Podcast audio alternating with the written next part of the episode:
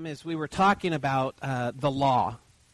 And the statement can be made, the statement can be made, um, you know, in regards to the law, that we're not under the law anymore, right? Um, now we, we're not under the covenant of law, but we're under the covenant of what? Of grace. So we're not under the law. We're not under everything that we see that's established there in the Old Testament. That we're not under that anymore. That Christ, and, and we'll say something like this because Christ has died to set us free um, from the law. But what does that really mean? I mean, when you're trying to explain that to somebody, how far does that really go when you're trying to explain to somebody that we don't live under the law anymore? Because one thing that, that I understand, and this goes back to another conversation that I've had uh, with somebody else this week, is that Andrew Murray writes a book, one of my favorite authors from about 130 years ago, called The Two Covenants. It's a book that if you haven't read it, you should probably go ahead and read it. Um, it's a little book like this, about that thick, um, but he uses big words, so it'll take you a little long, a little bit longer to read it. Um, but he lines out the case that most people enter into that new covenant of grace through Jesus Christ, crucifixion, and resurrection, but still live. And the reality is this as we begin to walk in that new relationship with God, we still have that tendency and that old fleshly longing to live according to law, to rule, and to regulation. And that's why Paul has to tell, uh, he has writes a, a letter to the uh, Galatians, lining out the very fact that they're not under law anymore. Well, a man comes to Jesus. So, so what I wanted to talk about is um, when we talk about law, does it mean that the law is bad? That we don't that we're not uh, that we don't have to live according to it anymore? Uh, does it mean that it's not useful? And both of those answers are no. The the law is good. You know why the law is good? Because who did it come from? It came from God, and we would say that it came from His what? came from his heart, right? The essence of who he is. The law in, in and of itself is, is, is the expression of love to the Israelite people. I mean, it's God telling them how they can have a right relationship with him. And he's, and, and he's giving them directions for their society so that they don't self implode. God's trying to protect the purpose of the lawless uh, in, uh, for ancient Israel out there was to keep them from destroying themselves, their social law. The religious law aspect of it was to teach them what is required of man to have a right relationship with God. What is the one, and the answer is found, the answer is found all throughout Scripture, but primarily in Hebrews. I'm trying to line you up here. What is the one thing that is required for man to be saved from their sin? Hebrews, it's spread all throughout the book of Hebrews. What? Blood, right. Sacrifice. It's, it's the sacrifice, it's the blood, and that's what all of that shows. But the question would be this so do we still live according to, let's say, the Ten Commandments, the great Ten Commandments? Because somebody can say, yeah, you know, we're not, you know, we're not supposed to eat, you know, crustaceans, lobsters, you know, because that was some of the dietary laws and, and the pork and everything. And, and there's some people still today in church, uh, Christians, who, who won't eat certain things, uh, like pork or uh, crab legs, not supposed to eat uh, stuff like that, because, um, because it's in the Old Testament not to eat those things. Paul would say it like this If that's where they're at, that's fine. God can bring him around one day to the reality of what his word says. Paul would say, don't offend somebody. Don't go call them, you know, names or anything or, or, try to push them down or make them, you know, feel any certain way because you understand freedom. And Paul would say, you know what? If it offends the brother, don't do it kind of a deal. And that's how Paul says it. But when it comes to regards to the Ten Commandments, you know, the Big Ten, what's our responsibility? Maybe this is the best, best way to approach it. What's our responsibility to the Ten Commandments? Is it that we're to live in obedience to those, making sure that we don't step out of line? Did uh, Christ just kind of, when Christ came and it says that he fulfilled the law, did he just kind of scrape it off of the foundation there and say, well, we don't have to worry about those anymore? Mark chapter 12, a man comes to Jesus. He's a teacher of the law, which means he knows the law. And he comes to him because he's heard that Jesus has been giving satisfactory answers to people, good answers when people are asking questions. And he says, he says, Rabbi, what's the greatest commandment? You guys remember this from a few weeks ago? What's the greatest commandment? And Jesus says, well, he says this he says, uh, Hear, O Israel, the Lord our God is one. You can see the guy going, Oh, yeah, yeah, I know where he's going here. It says this Jesus says, Love the Lord your God with all your heart, soul, mind, and strength. And Jesus says that's the first. That's the most important thing is love. Love God, he says. The second thing that he says is this. He says, and then the second one is like is uh, is is is like is uh, is like this. He says, love your what neighbor as yourself. Boy, if we loved our neighbors as ourselves, how how well would they be doing, right? And so Jesus says this to sum up all of the law that is given to mankind. Jesus sends, sums it up with one word. What is it? Love. Now, understand this in the Ten Commandments, the first four commandments are commandments between God and man. The last six commandments are between man and his neighbor. Does that make sense? So love God first. So now we've transferred. Jesus says, love God, love people. The Ten Commandments. First four, love God. Last six, love people. That's how the Ten Commandments are set up. Galatians chapter 5 tells us this. 522. That ring a bell to anybody? For the fruit of the Spirit is what? Love. Now, the original construction of that, the fruit of the Spirit, is love and then it manifests itself in uh, joy, peace, patience, goodness, kindness, gentleness, faithfulness, self-control. But the fruit of the Spirit, when there is, when the Spirit of God is inside of somebody, what begins, what now has overtaken them? What? Love. So it's not that somebody then sets out and says, well, now I'm going to try to live my life according to the Ten Commandments. Here's the question. If you're a child of God seeking, seeking God's direction in your life, which one of the Ten Commandments could you not keep if you weren't expressing spiritual love through your life? There's not one that you would fail on, is there? Because when you have love in you, you fulfill the commands, right? That's why Scripture says Jesus didn't come to abolish the law, but he came to what? Fulfill it. How does he fulfill it? Through what? Through love. It's, it's the only way that it's fulfilled. No greater love has any man than this, than what? Jesus would say, You're truly my disciples if you obey my what? My commands. Now Jesus says you got it. Now you're truly a follower of me if you're following, if you're following what I say. And then Jesus tells his disciples, A new command I give you. Honor thy father and mother. Is that what he said? No. Thou shalt not commit adultery? No. What did he say? If you're he says, A new command I give you to what? Love one another. That's where we stand with the law today. It's not that we step back, because here's the deal. Scripture tells us this. Look over at Galatians. I, you guys are familiar with this, but I want you to see this. Galatians chapter 3. We've got about 20 more minutes in this, so just kind of dig in. Galatians chapter 3.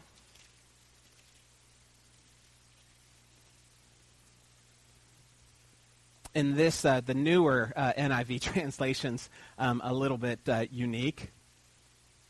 Galatians chapter 3, verse 24. And this should be something that is highlighted in your Bible. It says this.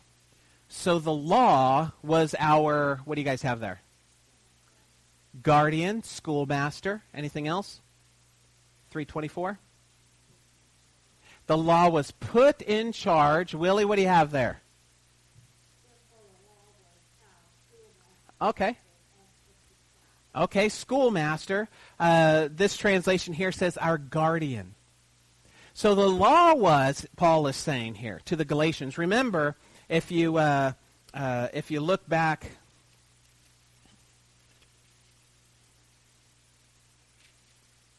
Paul is writing to a group of people here who've accepted the grace of God, but now they're trying to go back under uh, religious regulation like uh, circumcision, uh, dietary requirements, and so forth. And Paul's saying, "Whoa, you really need to read the whole book here," because Paul is saying, "You're you're not. We're not supposed to be living according to the law anymore." So the law was our guardian, our schoolmaster, until Christ came, right? That we might be justified by faith now that this faith has come, we are no longer under a what? Under a guardian or a schoolmaster or the what? The law. The, go- the purpose of the law was always to show man's need of Jesus. The purpose of the law was the school teacher that says, okay, students, what you need in life is a Messiah. That was the whole purpose of the law. But instead, what the Jews did was the Jews took the law and they developed a system, rule. They built rules and regulations, 318 rules around it. They built rules around it. Uh, they did all sorts of things uh, so that they themselves could feel like they were keeping, like they were adhering to the law. The whole purpose of the law is to show us that we're sinners. If somebody's going to step back and say, okay, well, let's take a portion of the law, Scripture says this, and we talked about this last week, for the person who pulls one thing out of there, we talk specifically about things like tattoos and, and maybe even dietary. You know, there's still a lot of people who won't eat pork and so forth, which is a shame. But I digress. Um, but if they're going to pull one thing out and say, well, you can't do that because it's in the law, you know Scripture says? You have to do everything that's in it then. Yeah, does that not sound like a great life? going back and trying to live exactly like that? I mean, no, that's not what Christ has died for us for. So let's look over at um, let's look at the book of Hebrews.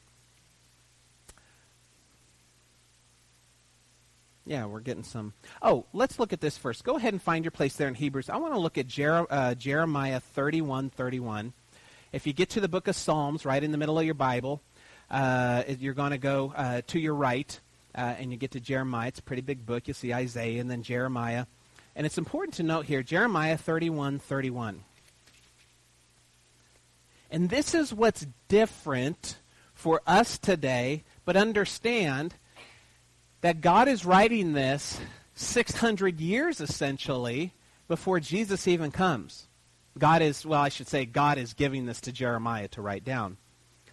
And it says this. Let's look in verse 31. The, the key here is at the end of uh, 33. But 31 says, The days are coming. Jeremiah 31 and 31. The days are declares the Lord, when I will make a what? New covenant. At this particular point, they're under the covenant of what? Law. God says, I'm going to institute a what? New covenant. New Testament's going to tell us that when a new covenant is inserted, it nullifies the old covenant, right? So, in case of a will and so forth, the new will is going to take precedence. When I will make a new covenant with the people of Israel and with the people of Judah, it will not be like the covenant I made with their ancestors when I took them by the hand and led them out of Egypt, because they broke my covenant, though I was a husband to them. He says, because they couldn't keep up their end of the deal, um, uh, I'm going to make a new covenant. Now, verse 33 this new covenant that I will make with the people of Israel, after that time, declares the Lord, this is what God says. I will put my law, right? God's law. It's His word, right? It's His what did we say? It's His heart. The law that we see, it's the heart of God. And it's a heart of love. I will put my law into their what? Minds. Now hang on a second. Up to this point right here, still to this point, the law is an external thing, right? Written on what? Ten Commandments are written on tablets. It's an external thing. Mankind, it's all external works. It's not. Remember, Scripture's going to. We're going to see here that Scripture can't, or that um, the law couldn't change the hearts of men. I will put my law in their minds, and I will what? What's it say? Write it on their hearts. Not like what he did writing on tablets of stone. Now he's going to write his heart where?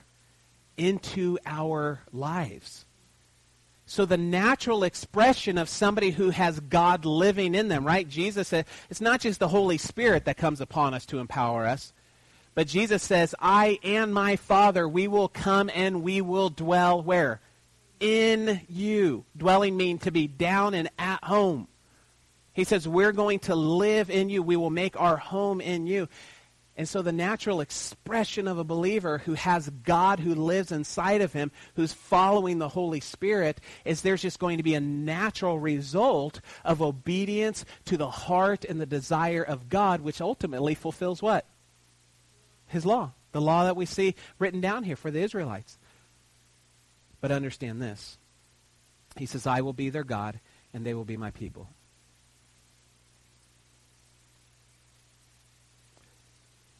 Let's look over at Hebrews. One other thing that you and I should note. Although God lives in us, Spirit's leading us, does that mean that we are now perfect in following God's Word? It's a transformational process, isn't it? It's over the course of time. Sometimes it's baby steps, sometimes it's big steps, but God we we can understand this that God is always working in us. He who has begun a good work will see to completion. His desire is to move us into the presence of what his heart is. Because when we know the heart of the Father, we then can discern the will of the Father, right? If we know what he's passionate about, we then know what he wants to act and how he wants to act. Hebrews, boy, hmm, we could spend a couple hours here. You guys keep getting me into Hebrews with Melchizedek and all these other things. Uh,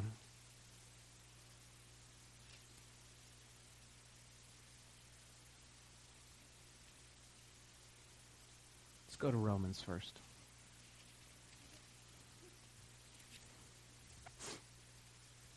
Go to Romans. You can stay there in, in Hebrews. We'll be there in Hebrews 8. 8.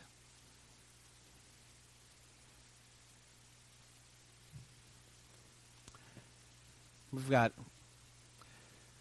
Um, let's pick up here in Romans chapter 6. So, somebody, as Paul is writing to the Roman people, some Yehu, as Paul is talking about grace and how they're not under law, some Yehu would then be hanging out there with his friends after the study saying, Man, you know what? If when we sin, God's grace just continues to pour out onto our lives, right? Because Jesus paid for our past, present, and future sins. So that means that if we sin, God's grace just flows more and more and more. So you know what? We should go on a sin fest, and then there'll be like a tidal wave of God's grace come upon the people or upon us. And Paul's like, whoa, bad logic. What shall we say then? Shall we go on sinning so that grace may increase? And somebody may say, well, you know what? If I don't have to follow the Ten Commandments, I'm going to go break them because I'm not under them anymore. And Paul would say, oh, that's wrong thinking because it's not the heart of the Father. Verse 2, he says, by no means. We, we are those who have died to sin. Meaning we're not to be, we're not to be bound. We're not under, we're not under that law anymore. So he says, How could you say you want to go out and intentionally live a life of sin because it's going to make God look good? He says, It's just a foolish argument. But nonetheless, somebody would say, Well, if you're telling me, Steve, that we're not under law or that we're under grace, I can do whatever I want and God has to forgive me. And I would say, That's a really bad concept of God's grace and his love and his sacrifice for you. Look over at verse 14, 614 tells us this. And by the way, you guys really need to go through and reach all of chapter 6 and 7. It's just, for sin shall no longer be your master because you're not under the law, but under grace. Paul would essentially say this. Um, I don't know if we'll have time to get it today, but essentially he says this. Um, he says, I didn't even know what sin was until I knew what the law was. And once I understood what the law was, sin sprang to life in me, and I wanted to break the law. When the sign says, don't walk on the grass, what? When the sign says 65 miles an hour, what? It's just the, our natural inclination to want to go beyond that. Verse 15, 615. What then? Shall we sin because we are not under the law but under grace? And once again, he says, by no means. Don't you know that when you offer yourselves to someone as obedient slaves, you are slaves of the one that you obey? So it's coming down to obedience now, whether you are slaves to sin, which leads to death, or to obedience, which leads to righteousness. And here's verse 17 is what I, what I have marked. But thanks be to God that though you used to be slaves to sin, under what? Under law. What the law shows us is that we're sinful and we were slaves to our sin. But thanks be to God that though you used to be slaves to sin, you have come to obey. Here's the key. What? From your what? Heart. The pattern of teaching that has now claimed your allegiance. So what Paul is saying is this. You now operate off of what God is doing. Listen, you now operate off of what God is, tra- what He is transforming in your heart, not what you are setting out to do, trying to make sure that you're a good person and that you're doing everything right. Does that make sense? He's saying now that the obedience from your heart to, to love God, the new command I give you to what? To love, to love. The fruit of the Spirit is love. And he says, You now have moved from slaves to sin under law to now you've come to obey from your heart the pattern of teaching that is now claimed, that is now won, that has now freed you from that and has given you salvation. Chapter uh, 7, your bold print, will say something like this Released from the law, bound to Christ. Verse 4 So, my brothers and sisters, you also died to the law through the body of Christ that you might belong to another. Verse 6 But now, by dying to once what bound us to the law, we have been released from the law so that we can serve in the new way of the Spirit, not in the old way of the written code. Now, this is important. Paul is writing to the Roman people here. And what he's saying is this now that you have died, you know the whole picture of baptism, right? It's here you're standing, you go into the grave, which shows what? Death, death to self. Raising again to what? To a new life. A body that goes into the grave and then pops back up out of the grave has come back has come to what? Life. You guys tracking with me here? And he says this, you have been released from the law, that thing that put you to death, so that we can serve in the new way of the Spirit, not in the old way of the written code. And what our tendency is, is that having be, uh, beginning in the Spirit, Paul would say, having begun in the Spirit, O foolish Galatians, are you now going to try to finish the work of God in your life by being obedient to the law? And he says, did the Spirit come in you because of your obedience to the law? And the answer is no. The Spirit comes into us not because we're obedient to law, but because we have faith in the Word of God. And Abraham believed God, and righteousness, and righteousness was credited to him. Uh, chapter 7, or uh, uh, still in chapter 7, verse 7. It says this. So here's still, he's still dealing with the argument law and sin. Because the Romans are struggling with this here. They're, they're trying to, you know, okay, do, do, we do some of it? Do we have to be circumcised? Do we not eat pork? Do we do blah, you know, all this stuff? What shall we say then? Is the law sinful? And he says, certainly not. He says, I would not have known what sin was had it not been for the law. Verse 8, but sin, seizing the opportunity afforded by the commandment, meaning that when he knew the commandment, then he had a desire to sin, it produced in him every kind of coveting. For apart from the law, uh, sin was dead. Verse 13. Did that which is good then become death to me? Saying, did the law become, is, is it bad? He says, no means. Nevertheless, in order that sin might be recognized as sin, it used what is good to bring about my death, so that through the commandment, sin might become utterly sinful. And Paul is saying is this, the law made me realize my sinfulness and my need of a Savior, that my old self would be put down as I grab a hold of true life and of eternal life. And he said, so the law fulfilled its purpose in helping me realize that I need to be put to death of self so that I can come to the means of eternal life. Then in verse 15 there, verses that we all recognize, he says, I don't understand what I do. And he essentially says this What I don't want to do, I do, and what I, what I, uh, what I uh, do, I don't want to do. He says, I set out to do things, things for the Lord, and, and, and I fail in it, and then I, I try to stay away from things that are sinful, and, and I end up failing in that and, and going in the wrong direction. So, verse 21, he says this So I find this law at work. Although I want to do good, evil is right there with me. Anybody have a here, here for that? Okay? For in my inner being I delight in God's law. meaning God, the heart of God. I want, I want to follow my Lord. I don't think there's anybody in this room that doesn't, that wouldn't say that, right? Everybody has a heart that, that wants the goodness just pouring out through our lives. For in my inner being I delight in God's law, but I see another law at work in me, waging war against the law of my mind and making a prisoner of the law of sin at work within me. And what that is, is he says, there's the law, there's the law that keeps telling me I'm no good. And he's saying the battle for the Christian is understanding that you now have the desire to be obedient to God, but if you're keeping your eye on the law, the law is always going to tell you that you're insufficient. So you're like, I'm saved by the grace of God, but the law's telling me I'm a sinner. Was the law supposed to tell us we're a sinner? Absolutely so. But the whole purpose of it, and that's why Jesus has to come. He has not. Uh, he has. Uh, he has not abolished the law, but he came. To, he did what? He fulfilled it. Meaning, and I don't know if we'll see the verse right here. Every listen, guys. Every requirement in the law everything to uphold in the law for us to be righteous, Jesus fulfilled it, and then he puts his stamp on us like we fulfilled it. Does that make sense? Every requirement of the law, Jesus fulfilled it, right? We don't have any problems with that. But then we're like, what do you say, Steve? He stamped us with that righteousness? Yeah.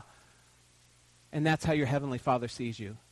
Because anywhere where you have, are, or will transgress the heart and the desire of God, you shall not eat of the fruit of this tree. And we're like, ooh, tree, good, mmm, kind of a deal. And where we fail, God still sees us as perfection. The problem is, we then, when we fail, we look at the law and we're like, oh, that law, there it is again. It's telling me the reality of who I am. And Paul is saying, because we have Christ, we don't look to the law anymore for our righteousness.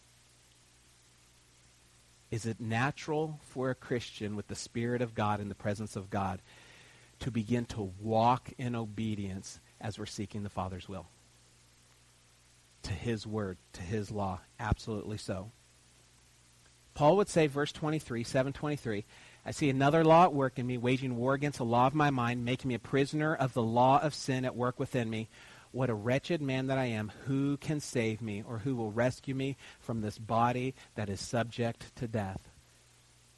And what Paul is saying is that this we still suffer sin in our lives. We're not perfect. God never expected us to be perfect. Do you know why he sent a Savior? Why? Because we can't be what? Perfect. We couldn't be perfect beforehand. We couldn't be perfect during our salvation. And we can't be perfect the whole rest of this time that we have here in this world. We can't be perfect. The only time we will experience perfection, and Scripture says that when Jesus comes back, raptures the church, or we die and we're in the presence, that when we see him, we will be what? And what we're not going to have when we're in his presence is this flesh. You know what causes us to sin? It's, desi- it's desiring to gratify desires of the flesh. That's what it is. That's where our sin is coming from. Now, you should write in your Bible. I'll show you mine right here.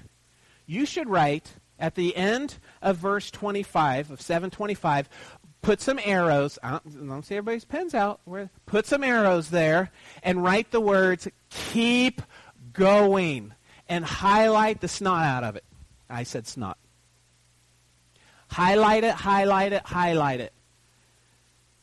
Because it would be a shame to stop there. Because look at what Paul because Paul leaves off chapter 7. I mean, imagine if a guy's reading that. Maybe he only has the scroll that goes up to that point.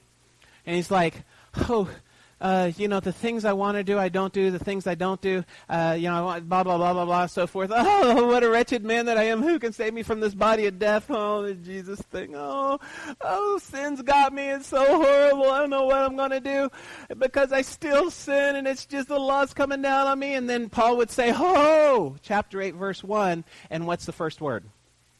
And what, what, what, do you do? What's that mean? You have to find out what it's there for. So what Paul is saying summarizing all that he has written before, going all the way back probably to the previous therefore. You just have to keep going back. Now he's saying this, this embodiment of my text here, in light of everything that I've said about the issue of law and living under grace, he says, there is now no what? Now the law condemns us, right? The law shows us we're sinful. It cannot save us. There is no condemnation for those who are in Christ Jesus because through Christ Jesus, ready? The law of the Spirit who gives life has, what's the phrase? Set you free from the law of sin and death. That's what the law did. It showed us that we were sinful and that it was pointing us as a teacher, as a schoolmaster, you need a Messiah. You can't do it on your own. You will fail. You're not enough. And for some reason, we accept the grace of God, and then we walk around like the law sitting there banging us over the head saying, You're not enough, you're not enough, you're not enough. I already know that. That's why Jesus came. Maybe you just need to shout it out. Sorry, got a little excited there. Verse 3. For what the law was powerless to do. Listen, the law is what? Powerless to change your heart. All it can do is tell you. The road sign on the highway, it can only tell you that you're breaking the law. It can't, it doesn't jump in the truck, jump down your throat, wiggle around inside till you take your foot off the accelerator. It has no power to change your habits or your desires. For what the law was powerless to do because it was weakened by the flesh, God did. What, what the law was powerless to do, look between the commas, God did by sending his own son in the likeness of sinful flesh to be a sin offering. The law couldn't change you, but God can change you by a sacrifice. So he condemned your sin in your flesh. He con- I'm sorry, he condemned sin in the flesh, meaning the body of Jesus. Jesus takes on the sin of mankind and takes on the punishment and the wrath. Every single, all the billions and trillions of acts against God, transgressions against his heart, against his word, Jesus took every single one of those upon himself and paid the penalty. In order. Let's back up here. Verse 3 at the end and so he condemns sin in the flesh. Catch this now, verse 4. In order that the righteous requirements, see, I wasn't kidding, that the righteous requirements of the law might be what? What's it say?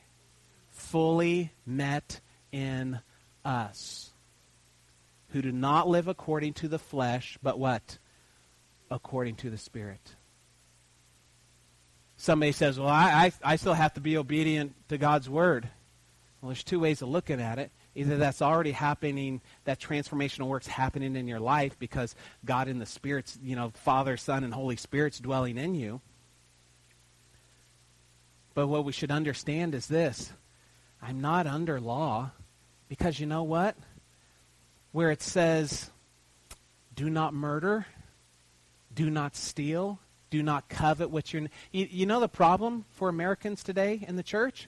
It's coveting what their neighbors have, isn't it? I mean, there's a whole there's a whole bunch of other ones there in the Big Ten. But isn't that a biggie? Strive for success to have what my neighbors have. I want it, I want it, I want it. Tell me, tell me, which one, which one of God's laws do you think that, that you can be obedient to? And I will tell you, that you'll fail in every single one of those in your flesh, right? But here's the kicker. What Paul's telling us here is every requirement of the law that we are now seeing in God's eyes as we have fulfilled it. Isn't that crazy? Isn't that weird? So when somebody starts saying, "Well, I can't eat this or I can't do that," I mean, don't be too harsh on them. But man, you should you should be like, "Man, I'm so thankful that I rest in the fact that God sees me as having fulfilled it. So go ahead and eat all the crab legs you want. It's okay. Have some bacon. Enjoy life. Everything with bacon in it is better. Even donuts. I mean, it just, just goes on and on. But, guys, here's the point. The summary of all of this is that it's about love, right? If the love of God is pouring out through your life, you will have a there's just a natural desire. You don't have to sit down and go through the Ten Commandments every day or any other portion of God's law and say, now I, now I have to follow this to the law. You should understand that the Spirit is now doing that work. Now, this is what's important. Some people may try to say this. Well, because I have now, because I am now seen as having met fully the righteous requirements of the law, um, forget how I was going to say that. Look at this last part here, verse 4. That the righteous requirement of the law might be fully met in us who do not live according to the flesh, but who live according to the Spirit. I would encourage you guys to go through chapter 6 and chapter 7 into chapter 8 there, going through and reading that over and over and over and over and over and over again.